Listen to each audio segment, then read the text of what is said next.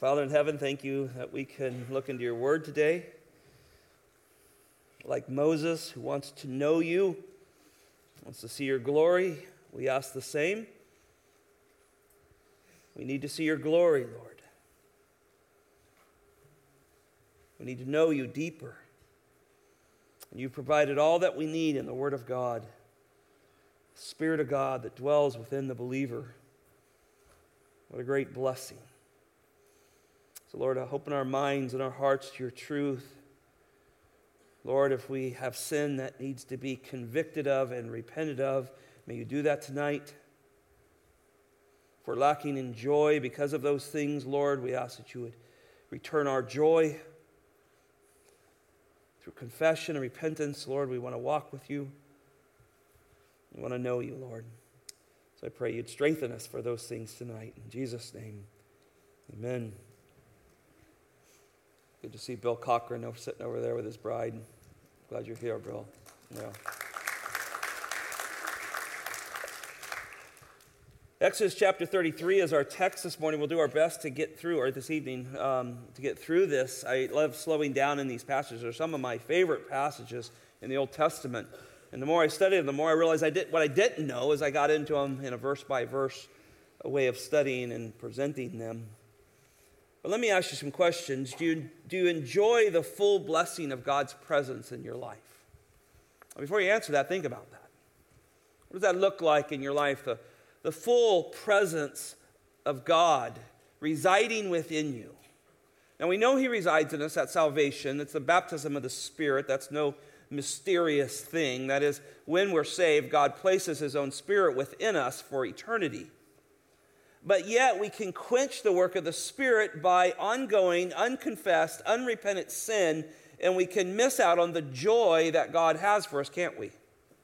We all know that. David knew that his sin robbed him of the joy of his salvation, and he wanted that back. Psalm 51. But there are times as believers we understand the full blessing of God's presence when we've confessed sin and we're walking with Him and there's a desire to know Him more and we're fellowshipping with Him, even in our suffering, we can have such joy. See, sin will make it difficult to see the hand of God in your life. It isn't that God isn't there. Our sin will blind us and often cause us to not recognize what He's doing, not sense His direction, and understand His will for our life. I get asked quite often, Lord, Pastor, what's God's will for my life, usually with young people? And I don't know. I, they just didn't give me that magic wand at seminary. I, I don't know. But I do know what will blind you from God's will is unrepentive, continual sin. You'll, ver- you'll have a very, very difficult time finding what God has for you. And of course, that affects your marriage, your parenting, your job, it affects so many things. And I think it's, it's not rocket science for us to say, does God, can God bless sin? So people say, well, I want God to bless me and direct me. So, we, so what we do is we're working through that. We say, okay, what's your life like? Is our lives dedicated to Christ? Are we, are we confessing sin regularly? Are we turning from those things? Are there areas in our life that we know are not pleasing to God and we deal with those? Is there desires? Is there lustful desires? And remember, the word lust is not just always um, sexual in some way, it's desiring after something more than God. Is there are those things there? And it'll, it'll make it very difficult to find where I go, who I marry, what I do, where, you know, what job to take. And so, finding the full blessing of God, His presence that is with us, often is because there's, so there's a difficulty because of sin. Disobedience will always cause you to feel alone if you're a Christian. It'll cause you to feel alone. You know that old poem, you know, they're walking down the sand and he looks back and he says, you know, there's only one footprints. You know that one. I, have always I've always interpreted that different. It's because the guy, it was sin. he felt alone because of his sin. And yes, God is gracious and never leaves us and carries us through difficult times, like the little poem in the sand says. But often it is our sin that causes us not to sense his presence and understand the power of the Lord Jesus Christ residing with us through the Spirit of God. Now, as you remember last week, when the nation of Israel fell into great sin, didn't they? They decided that Moses may be dead. We don't know what happened to this fellow, they said. so they decide to get Aaron and pressure Aaron and have him make an idol for them. And you remember they tore off their earrings and ornaments and gave them to him. And of course, Aaron says, you know, well, I just threw him in the fire and this calf jumped out. And next thing you know, the whole nation's dancing and singing and immorality and godlessness and have broken the first two commands before they can get off the mountain with them. And God's had it with them. He tells again Moses, I'm going to wipe them out and begin with you. And Moses steps into that, interme- that mediator role again and he begins to plead on behalf of the nation. In fact, so much, remember, uh, Moses said, blot my name out. If you're going to blot theirs out, you have to blot mine out. Forgive them and blot me out. Verse 33. And God says, Okay, I'm not going to do that.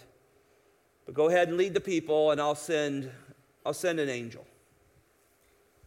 And this is where we left off. Because God said, Look, there's a day coming when I will punish them for their sins. And verse 35 says, They smote them, and we know that was probably maybe some pestilence, but probably when the Levites rose up and followed Moses through the camp and slew those who would stay in rebellion and wouldn't stop the godless behavior that was going on. And then we get to chapter 33. And here I want to point out four things today to understand how to get and see, how to see God's glory. That's what Moses is after ultimately. And first of all, we have to figure out what causes isolation. So sin creates an isolation of God, of an isolation from God, right? A sense of isolation. Um, I said this in the, in the introduction. And it's so true. If you want to continue in sin, you want to continue to let idols of your heart rule, you will feel a sense of absence of God. Look at verses 1 and 2. Then the Lord spoke to Moses Depart and go up from here, you and the people, whom you have brought up from the land of Egypt, to the land of which I swore to Abraham, Isaac, and Jacob, saying, To your descendants I will give it. And I will send an angel before you, and I will drive out the Canaanites, and the Amorites, and the Hittites, and the Perizzites, and the Hivitites, and the Jebusites. Now, this chapter is about whether the presence of the Lord is going to go with the people. Is the presence of the Lord going to continue with the nation or not? And though God will keep his covenant promise to bring these people to a land that he promised to their forefathers, the rebellion of the people meant that God could no longer be close to them and reside with them in this tabernacle setting that Moses now has as he's bringing down the mountain. He has the blueprints for this tabernacle so that God can dwell within them. But now, because of their sin, God says, I'm not going to go with you. You take them up. I'm going to send an angel. I'll fulfill my promise that this nation's going to go into this land, but I'm not going. And I'm not going to reside with you.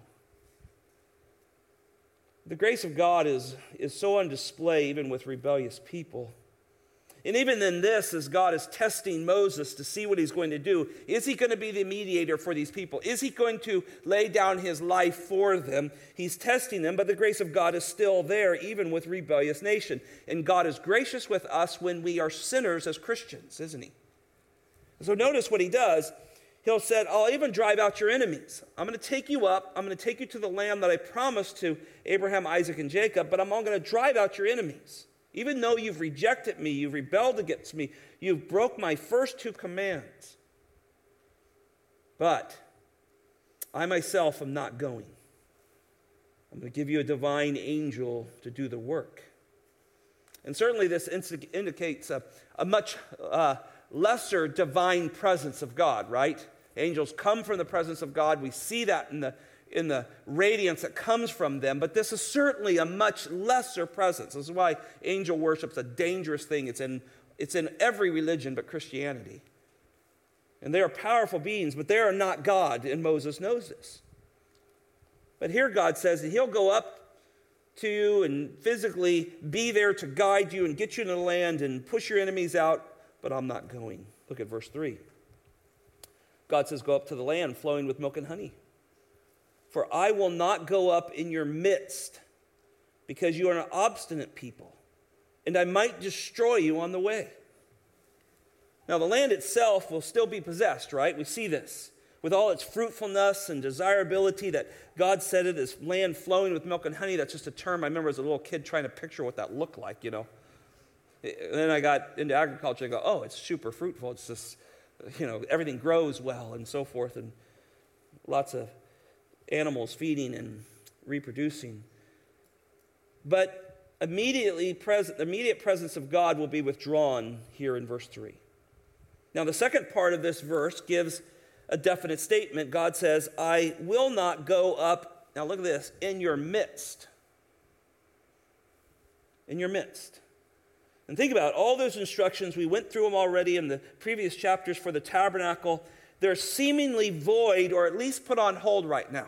He's designed this way for him to reside with sinful people. It's a unique way for a holy God to be amongst his people in the middle of them and right now he says, I'm not doing that anymore.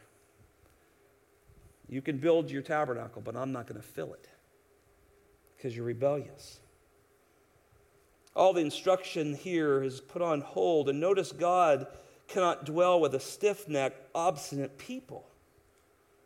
This speaks of their rebellious attitudes that will eventually call for God's wrath to consume him. Notice he says there on the end, I might destroy you on the way.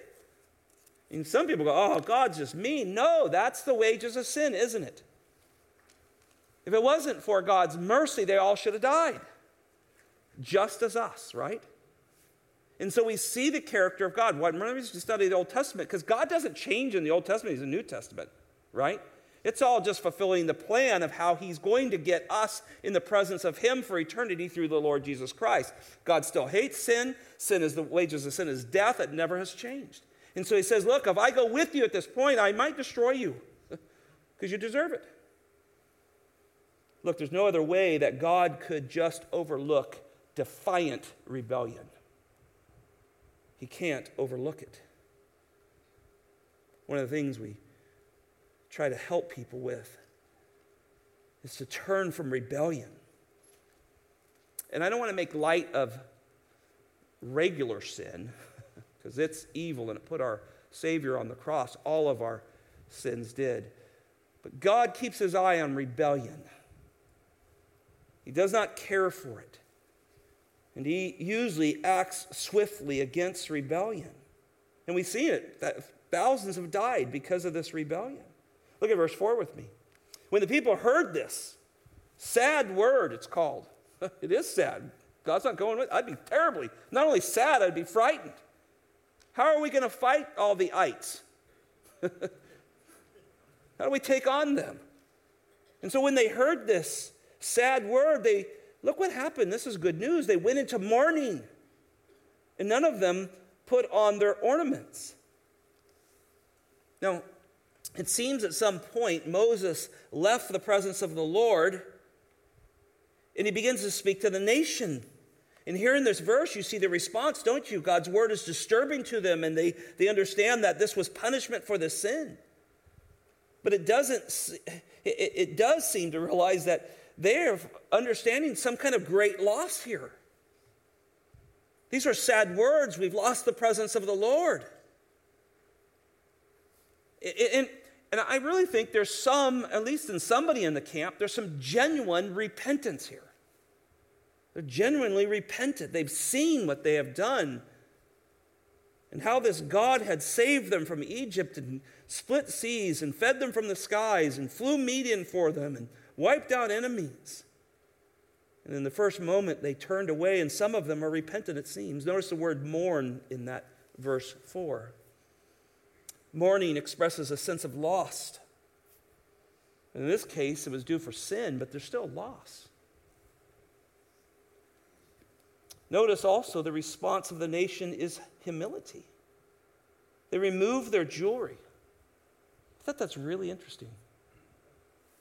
You know, they didn't have any jewelry probably when they left Egypt. But God blessed them.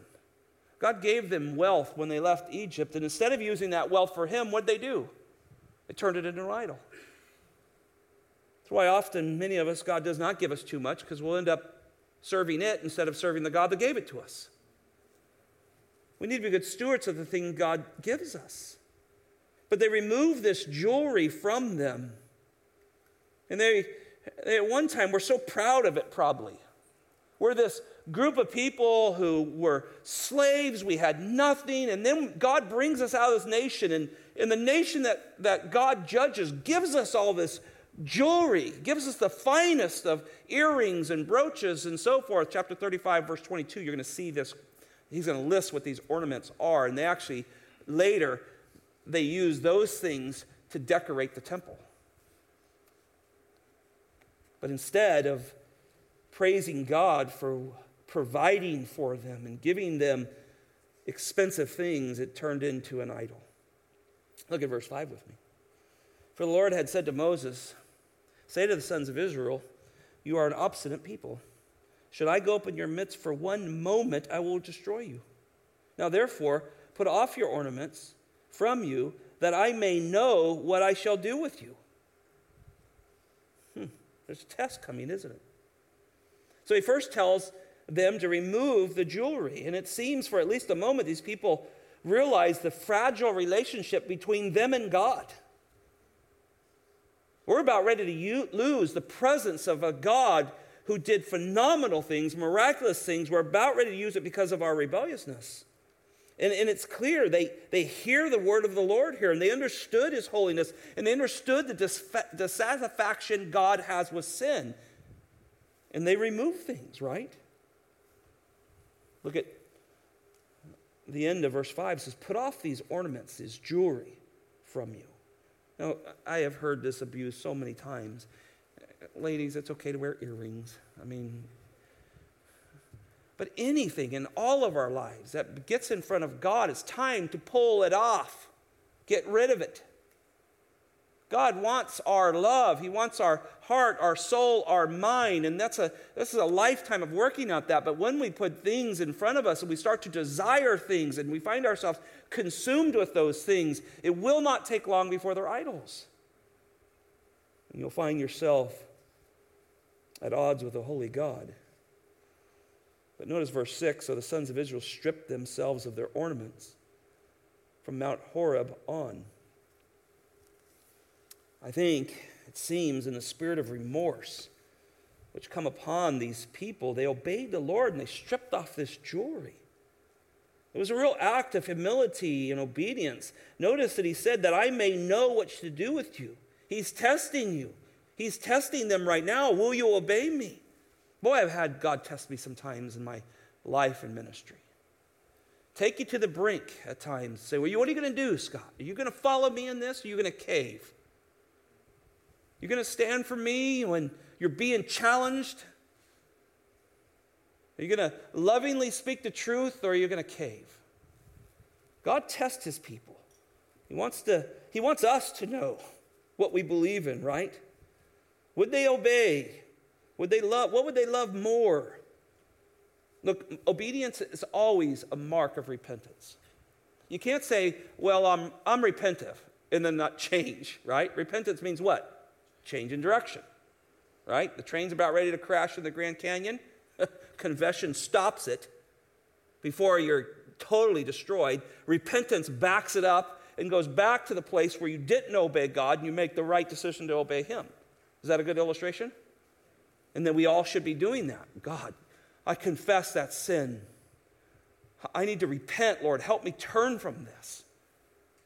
And I think that's what's happening here. God says, I want to know I don't know what to do with you. And again, God is testing them. He knows exactly what He's going to do with them, but He's pushing the nation, He's pushing Moses.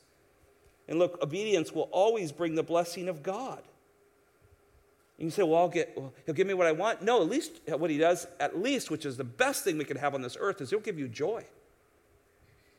You may be still broke at the end of the day, but you'll have joy. And you can't buy joy.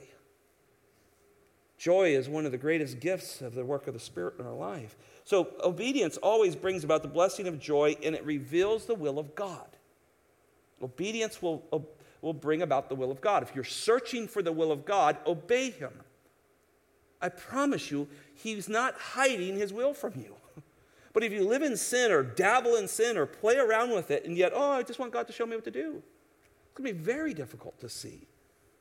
And so you see God testing these people. This is so many people have misused this, these passages in here. Oh, see, you can change God's mind. See, he doesn't know exactly what he's going to do. That is such baloney, isn't it? Our God is omniscient, sovereign in all things. He's testing these people. Do you love me? It's like Peter. More than these. you, you say that you're not going to, you're not going to, everybody else will fall away, Lord, but I will not. Do you love me more than these? Do you love me more than these? Do you love me more than these? He's always trying to see if we know what's really in our hearts. I love that about Lord. He loves us and He doesn't want us in sin. Now, notice the nation seems to be eager to respond to God's divine requirements. And notice this in verse 6 they stripped this stuff off of them, right? The very stuff that caused them to stumble into sin, the very things that led to this idol in their life, something they held so dear, they stripped them off and obeyed God. It's just a great, Izzy, you know where this question's coming. What do you need to strip off? What do you need to get rid of? What's in that heart that has to go here? See, God had granted these riches, and they turned into idolatry. Now, it seems, looking at this passage and then looking forward, it seems that from this time on, from this Mount Horeb, which is Sinai, it's another name for it here, the nation no longer wore personal jewelry. The study of the Old Testament, you don't find it. And it seems from here on they removed it again in chapter 35, verse 22. When, they, when they do start the construction of the tabernacle, God says, Bring those things. Moses gives them order. God, through Moses, says, Bring those things. They actually bring all that stuff that they had set aside, and they use that for the house of God for those things instead of sin that it was used for before. So there seems to be genuine repentance here. And the Bible doesn't tell us how long it lasts, but it's, you don't find it like this ever again in the Old Testament. Now, second thought the privilege of meeting, uh, excuse me, the privilege of private meeting with God. There's a privilege of a private meeting with God. You and I have this now under the new covenant, but I want you to look at this passage and think with me.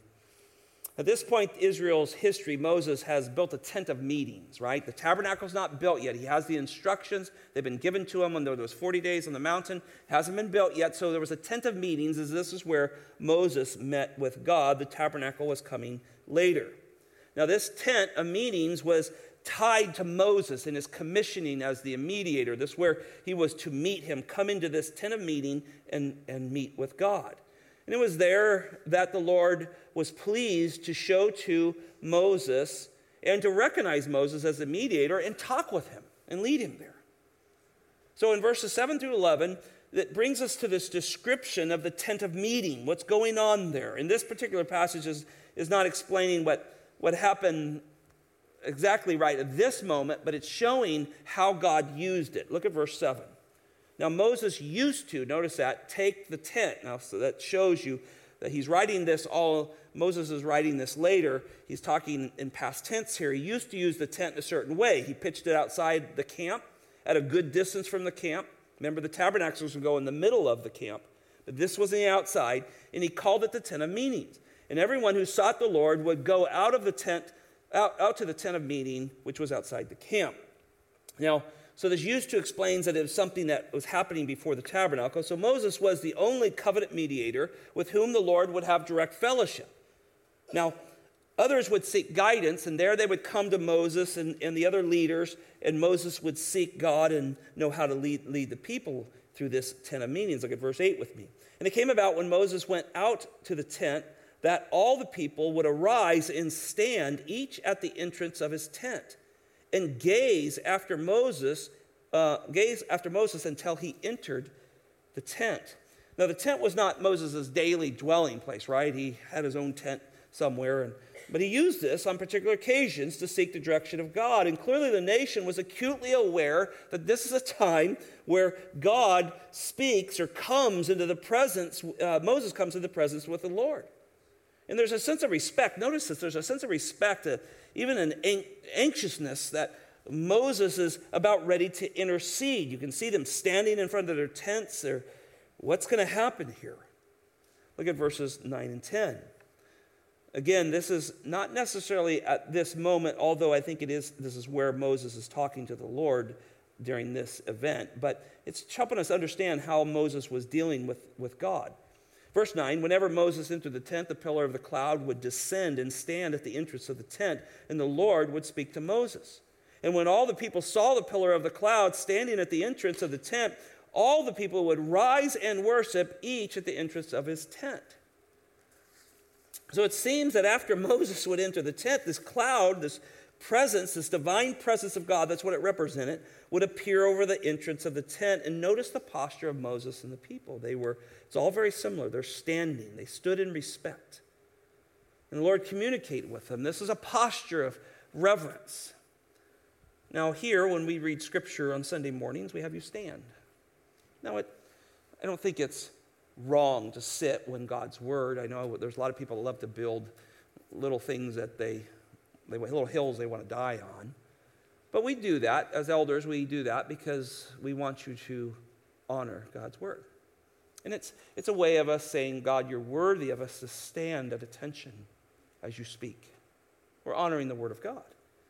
And so we read the scriptures that way. And this was the, the way they handled it here. They, they both stood in respect. Moses stood before God, the people stood before all that they had, right? All they had in this time was a tent and their kids and, and the stuff they got out of Egypt with. That's all they had. And they stood there before the Lord in worship, the Bible says. And why it's worship is because they're acknowledging the authority of God in their life. That's why it's worship. They're acknowledging God, you are in control. We have nothing without you. In fact, you could wipe us out, and rightly so, for what we just did. That's why I think there was genuine repentance here.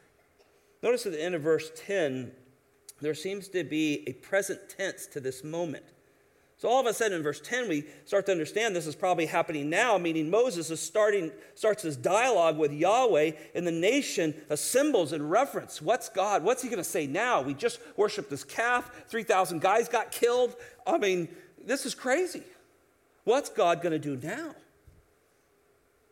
When you think about it, they're standing there in front of all that they have before this holy God who swallows people up and drowns them in, in, in seas and feeds out of the skies. And, and here they're standing there. Their sin has been made uh, evident. They're, they have people they know that died in the rebellion. And it seems they have this change of a heart and they're standing before a holy God. It's a really sweet thing to have a change of heart of your sin. And God's greater to you. He's more glorious when you've dealt with your sin. When you've repented of something and you told God that you were wrong. And you use terms like this God, that sin cost your son's death. Will you forgive me? See, he becomes more glorious when we deal with sin. S- smooth over sin, blame shift it, God just gets less glorious in your eyes. Oh, he's still glorious he gets less glorious in our eyes. Look at verse 11. Thus the Lord used to speak to Moses, so he goes back to this is how things were, face to face, just as a man speaks to his friends. And when Moses returned to the camp, his servant Joshua, the son of Nun, the young man, would not depart the tent. Well, look at the privilege that he had, this mediator who, would, who could enjoy this face to face fellowship with God. The word face is a strong word, it, represents the presence of God. I don't believe Moses is seeing God, and I'm going to deal with that just in a moment. But he's in the face, he's in the presence of God. Otherwise, other place this word is used where everything is in the presence of God, and it, literally you could translate everything is in the face of God. He sees past, present, future. It's all right here in front of him.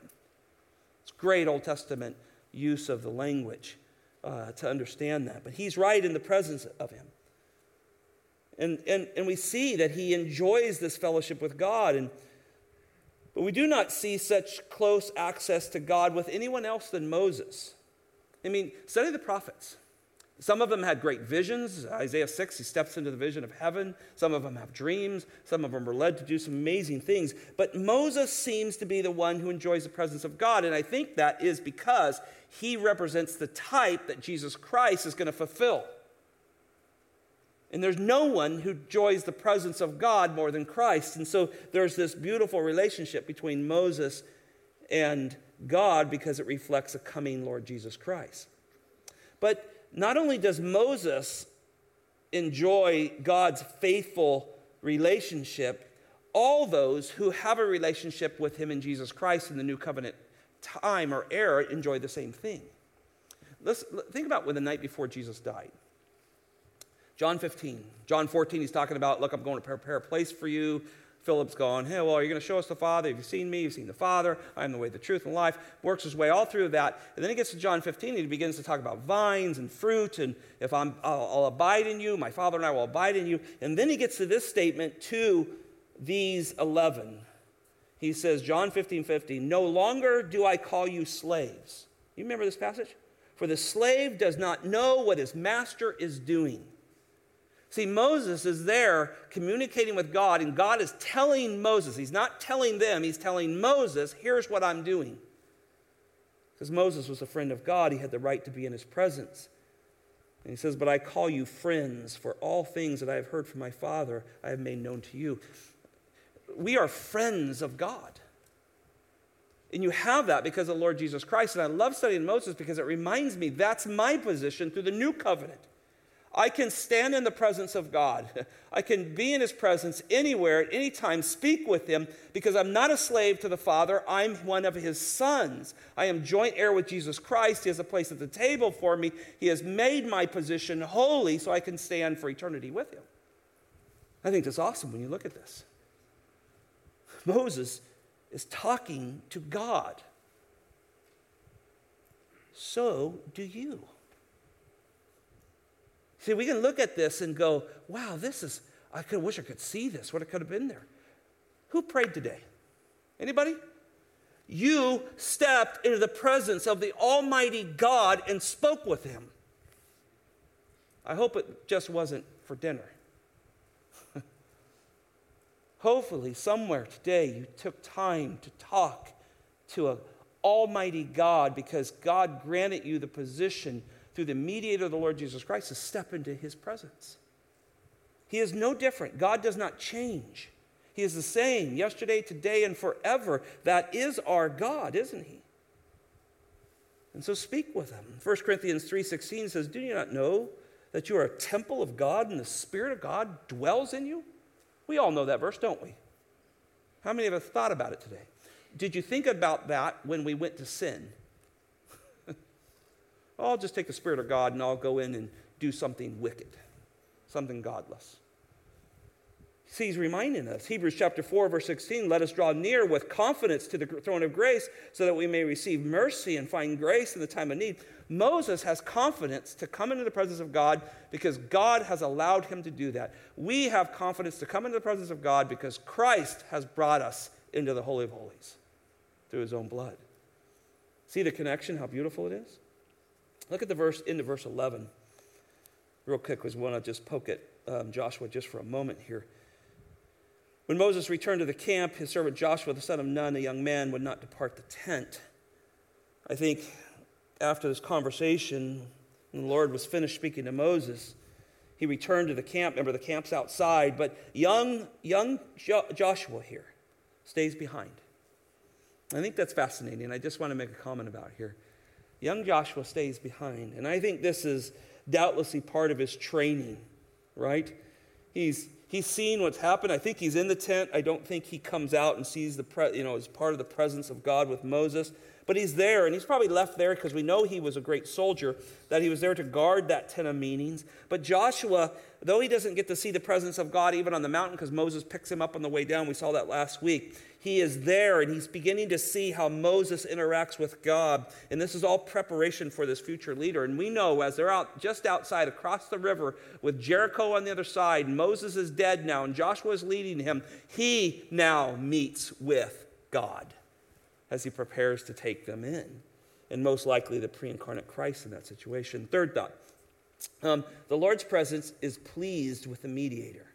The Lord's presence is pleased with the mediator. In verse 12, the narrative begins again, right? It took a little hiatus to help us understand the Tent of Meetings and what was going on and how God was talking with Moses and so forth. But now we return to the previous verses. We begin to see the conversation that took place in the Tent of Meeting, and here this text starts to explain what the presence of the Lord was about and like. And Moses, he's able to meet with the Lord in the tent outside the camp. He's still trying, this is what Moses is going to do. He's still trying to restore the special coming of the tabernacle, which means the presence of God will be with the nation. So that's what he's at, about to do here in these next, next verses. But that's not all. Not only does he want God to come and be in the tabernacle that he has the blueprints for and be with the nation and go into the land, Moses wants something personally from God. He has now understood that God is knowable and he wants to know him greater. And these verses start to come up come, come apart and you begin to look at them, they're so glorious. Maybe several days has probably passed, I would imagine, in the timeline here since the idolatry. And this is the third time Moses has interceded in our text for, for the people. But again, the context shows that Moses is arguing for the nature of God's covenant relationship. And once again, he comes before the Lord. Look at verse 12. Then Moses said to the Lord, so maybe this is the scene now, present. He showed us what the tent, the tent of meetings was about. Now here's the present scene as he's in the tent. He says, See, you say to me, bring up this people. This is, get this, this is Moses talking to God. See, you say to me, you, God, say to me, Moses, bring up this people. But you yourself have not let me know whom you will send with me. Moreover, you have said, I have known you by name, and you have also found favor in my sight. Now, Moses seems very confident here to talk to God and speak to Yahweh as a friend, doesn't he? You ever have a stern conversation with a friend sometime? My best friend is my wife, and we have those every once in a while. it doesn't mean you don't love them, but there's a stern conversation going on here. And, and look at Moses. He has confidence. He's speaking to Yahweh, but he's speaking truth to Yahweh. Yahweh will always receive truth, especially spoken from the heart.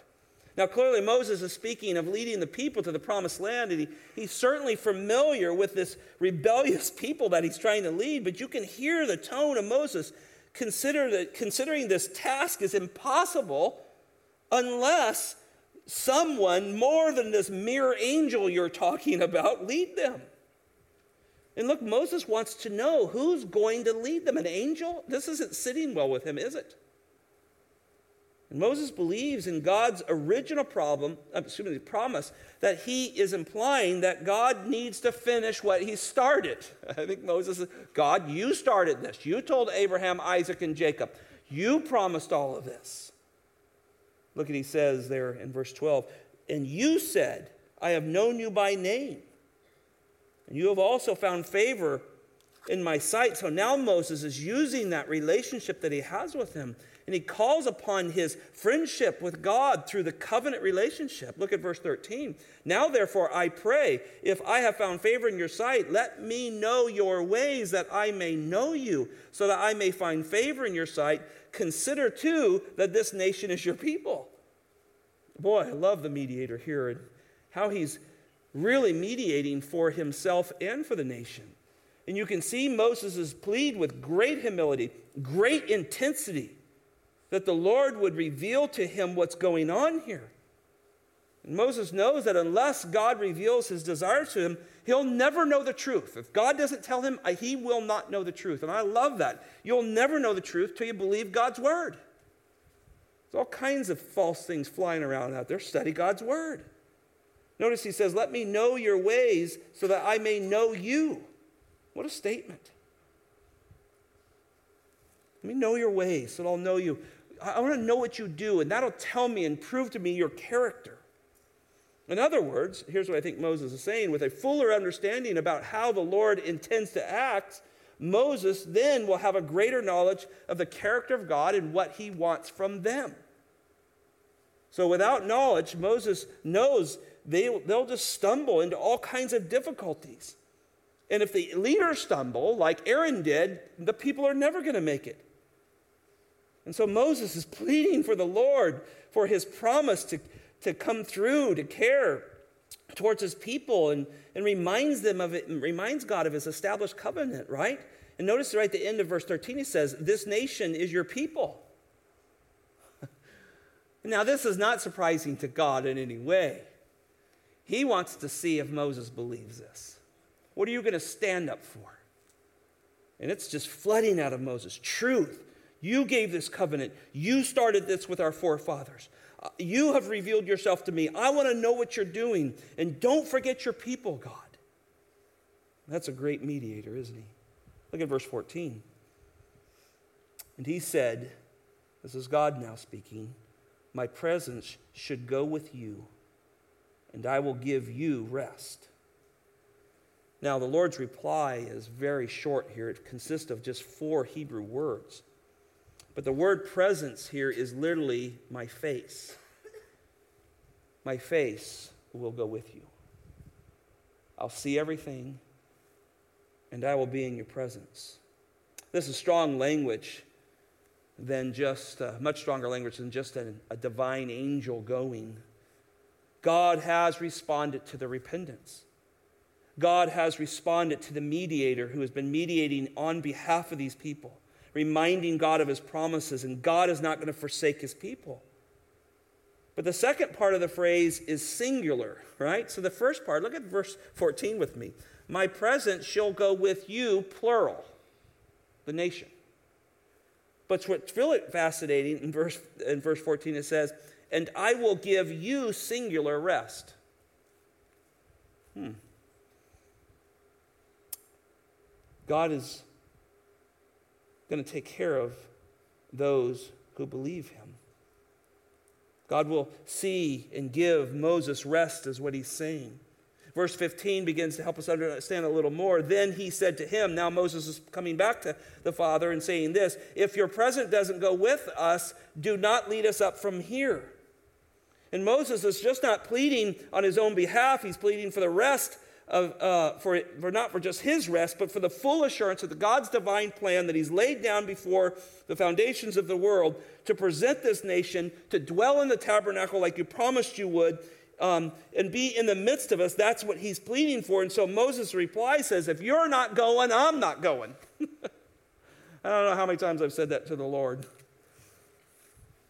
Scott, I want you and Gina to go to Florida. I'm not going if you ain't going. There's just no way. You don't pack your family up and cross country to a group of people you really don't know unless you know God's going with you. And you work very hard to understand if this is my will or His will. you, you, you work hard to say, God, is there sin in my life? Things that I'm that I have idols that I'm serving, that I'm maybe even unaware of. Show those to me. I don't want to make a mistake here, Lord. I want to follow you because I don't want to go where you're not going. See what I think Moses is saying? He says, if Lord, if you're not going to display your presence, your power, your authority with the people, we will not be distinct from the rest of the nations we're going to be just like the rest of them. Because we won't exist for your glory. And I think Moses is saying that he would, he would be better to just to remain here in the wilderness. We'll just stay here at Horeb. We'll stay here in the Sinai desert. We just won't go because if you're not going to go, we're just going to be like everybody else. And if you're going to stay here on this mountain, we're going to stay here on this mountain. I think that's what he's saying. That's a man passionate to be where God is. Are we passionate to be where God is? That's why elders pray so hard when we make decisions. Oh, God, lead us. Don't let us get ahead of you. We're not going down that road if you're not coming, Lord. We, we need to follow you. But see, what happens so often in our individual plans and even church plans is we tell God where we're going and ask Him to follow us. And we wonder why things fall apart. God, I'm going to marry this person. Come bless my marriage. God, I'm going to move here. And, and never seek God. Never seek if there's a good church there, if, if this is the will of God, if there's disobedience in your life. And, and then you end up and back in our offices, and all kinds of problems come with all those poor decisions because you really were not concerned if God was coming. You were concerned if He would follow you. And I've been there, man. You end up in the desert by yourself. Any of us been out in the desert? I've been out there. I saw some of you out there. Hey, how you doing? Yeah, I'm just wandering around. I got ahead of God. I'm thirsty, tired, and hot. That's what happens. Moses, he knows God. I'm not going if you're not coming. Why don't we say that more? And live our lives in such a way. He wants the full blessing, endorsement, and he wants the presence of God. Look at verse 16. For how then can it be known that I have found favor in your sight? He's saying I found favor, but how can I know if I and your people, right? Is it not by your going with us, so that we and uh, so that we, I and your people? Notice how Moses, the mediator, will not leave his people. He will not leave his post. He's staying with them. This is what Jesus does with us, right? He never leaves us or forsakes us. He's not going anywhere, right? May be distinguished from all those other people who are upon the face of the earth. See, he, he, turns to that previous argument to remind God of this distinguishing testimony of his people. These are your people, I and your people. We're not going without you. And, and just notice how Moses, just identifies himself with the people.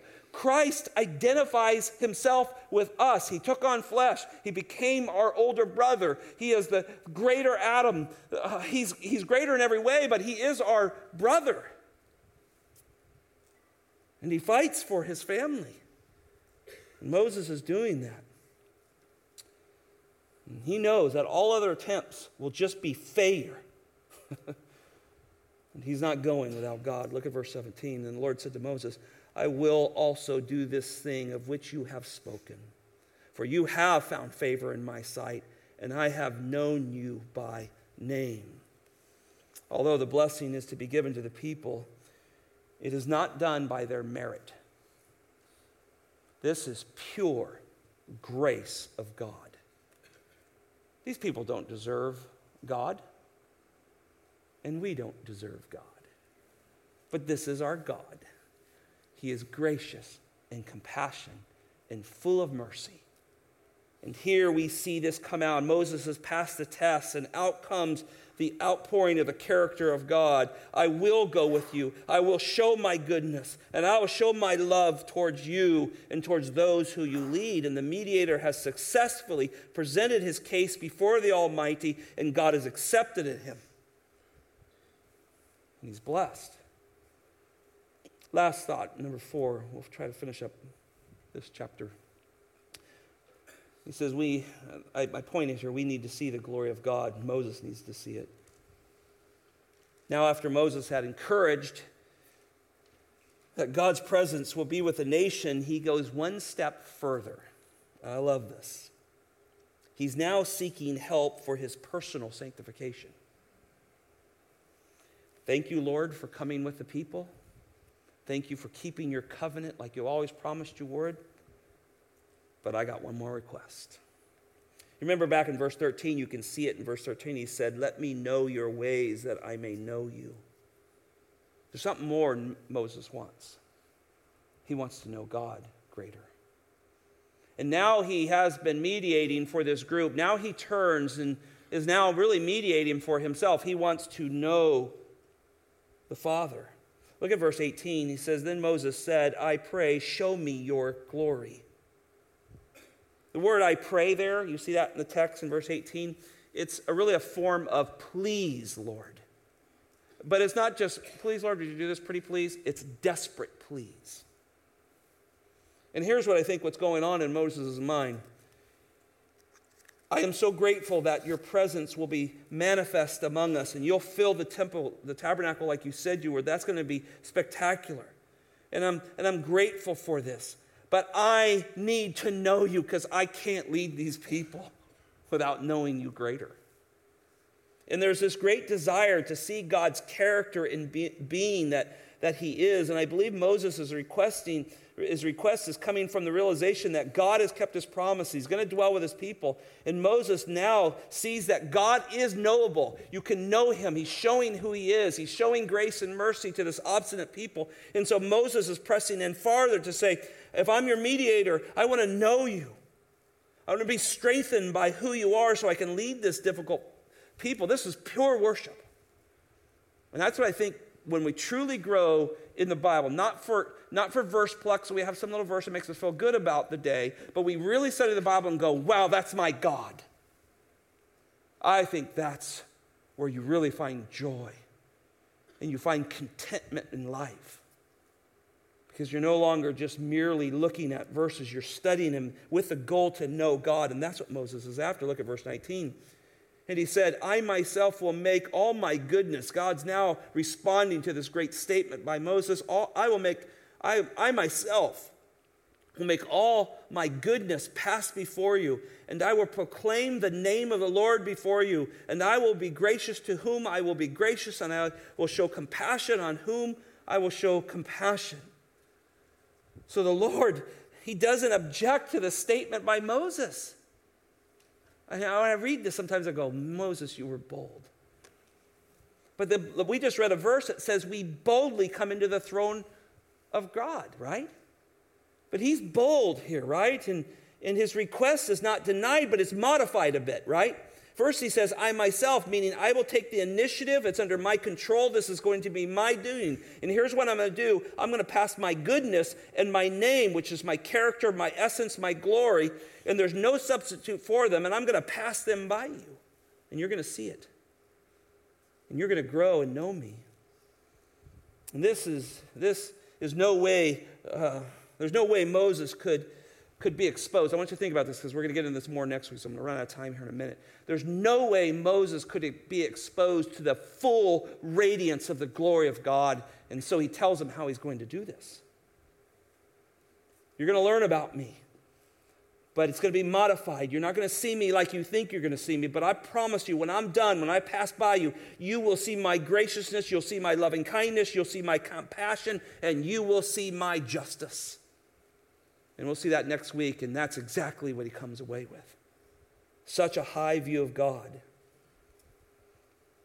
Moses would have seen certain aspects of the visible manifestation of God as he burned on top of a mountain. He would have seen him as powerful. He saw his omniscience when he told him what was going on down the mountain when nobody else would know what was happening. He's seen certain aspects of it, but there's certain aspects of the glory of God that he had not seen.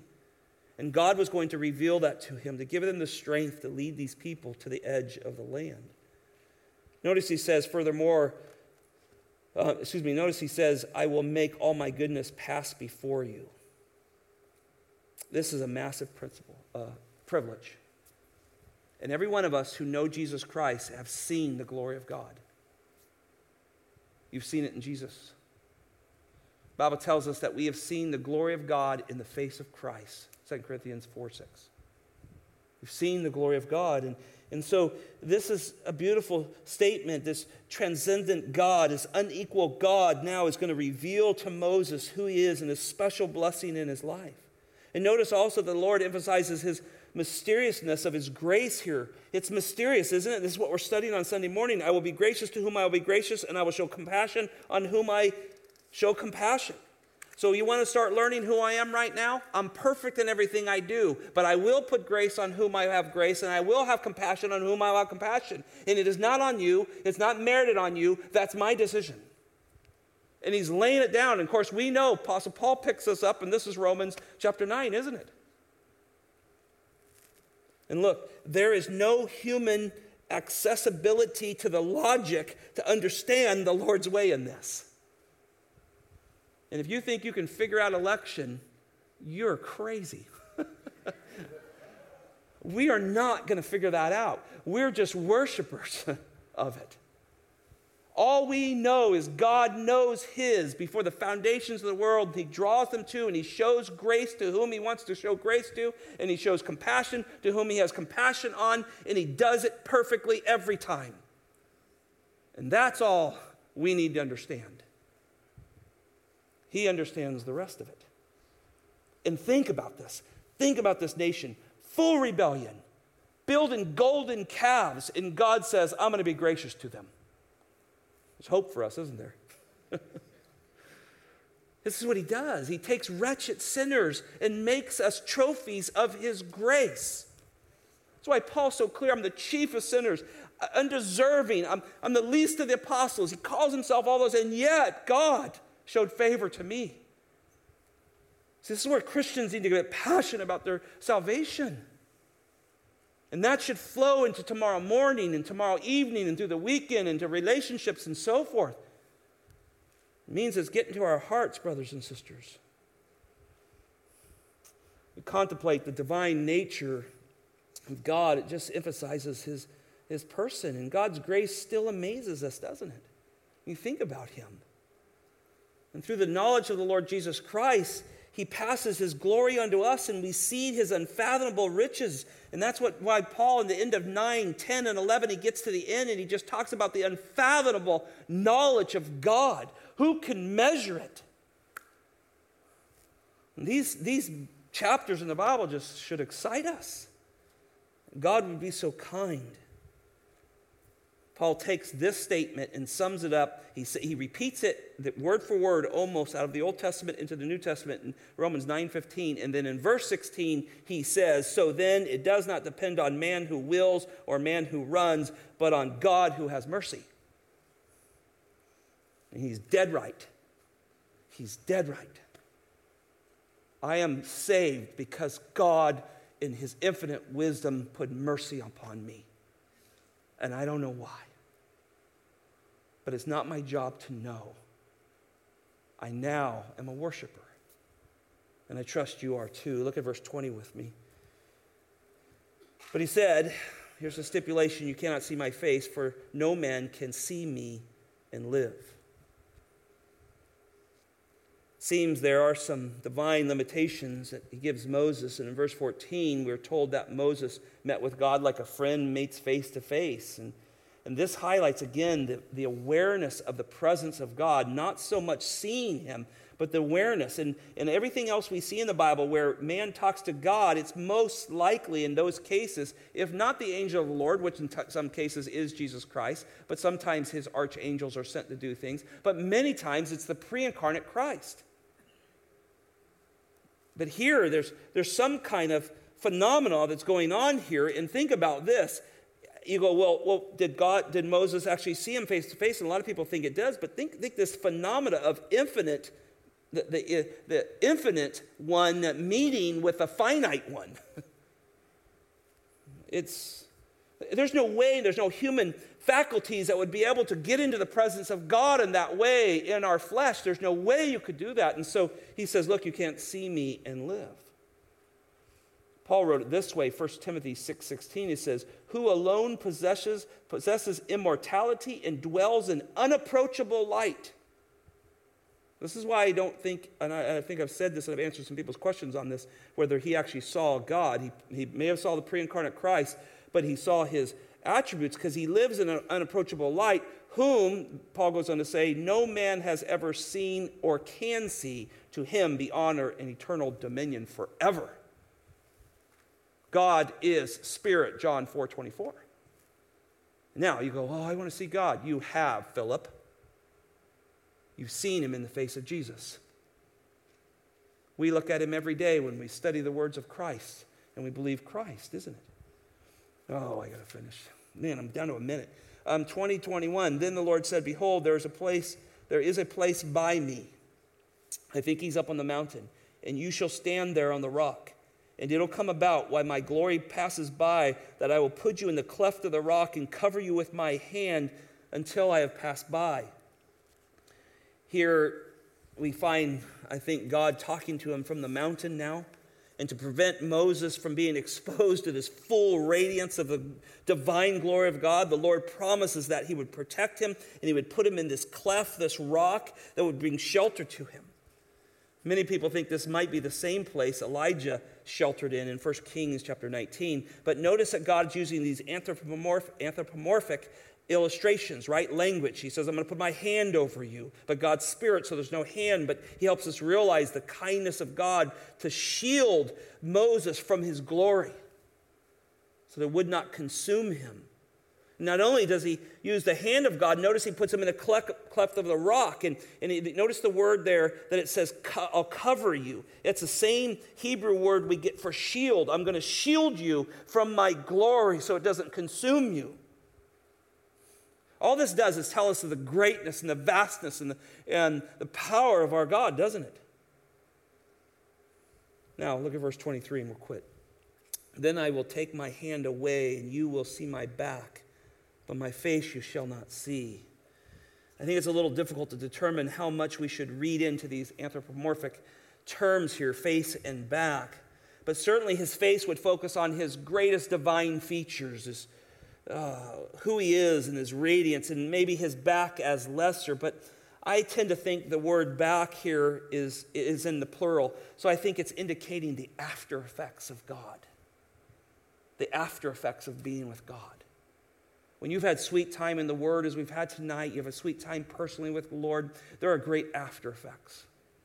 You have a peace that passes all understanding. You have a joy of knowing your God is in control, even in your most difficult situations. And I think that's probably more, at least that's my impression here. But regardless, God is so glorious and so full of brilliance and radiance in his present, uh, presence. He's, he's, he's overwhelming to anyone in their flesh. We cannot stand in the presence of, in, in our own flesh, in the presence of God. And that's why God's going to give us new bodies. They're like Christ. And who stands in the presence of Christ, mediating for us? Christ. And the Bible says, when you see him, you'll be like him. So we're not going to go in this flesh. We're going to go on new bodies so we can stand the radiance of the presence of God someday. Doesn't that get you excited? Let's go to heaven. I mean, man, that is not beautiful. Don't take me like this. I don't want this thing. It's barely make it in this life. Give me the new one that can stand in the radiance of God. Amen, huh? Now, regardless of all this, this, these theophanies are amazing, aren't they? But they all point to the Lord Jesus Christ. And we're going to get into this next week, but I want to warm you up. John 1:14, and the word became flesh, and we dwelt, and he dwelt among us, tabernacled with us, and we saw his glory, the glory of the only begotten from the Father, full of Grace and truth, the same thing Moses is going to see as God passes by, right? In verse 18, he says, No one has seen God at any time. The only begotten God who is in the bosom of the Father, he's the explanation of him. So you don't need to see God because you see Christ who is God and he's the full essence of God. And praise the Lord, he saved us through Jesus Christ alone. Amen? I'm done. Father, this gets so exciting. It just gets so full of you, Lord. We, we, we're just amazed and we long to be in your presence. We can't wait for new bodies. We can't wait for those bodies that can see the full radiance of your glory and absorb it and, and worship and purity, Lord, with not minds that wander into sin and hearts that want to build idols, Lord. We long for this. But Lord, while we wait, may we serve this same great God in these bodies of flesh. Lord, convict us of idols. Convict us of desiring our will before yours. Convict us of wanting to run out ahead of you in things, Lord. That we would wait on you, Lord. Wait patiently for you. You are right in all that you do. You will not lead us into evil, you will not lead us into destruction. You're here to save us. So, Lord, give us trust in you. Lord, thank you for these good people, these dear brothers and sisters that will listen to this and heed these warnings and, and encouragements, Lord. Lord, bless us. Cause us to love you more tonight. In Jesus' name, amen. Go rest.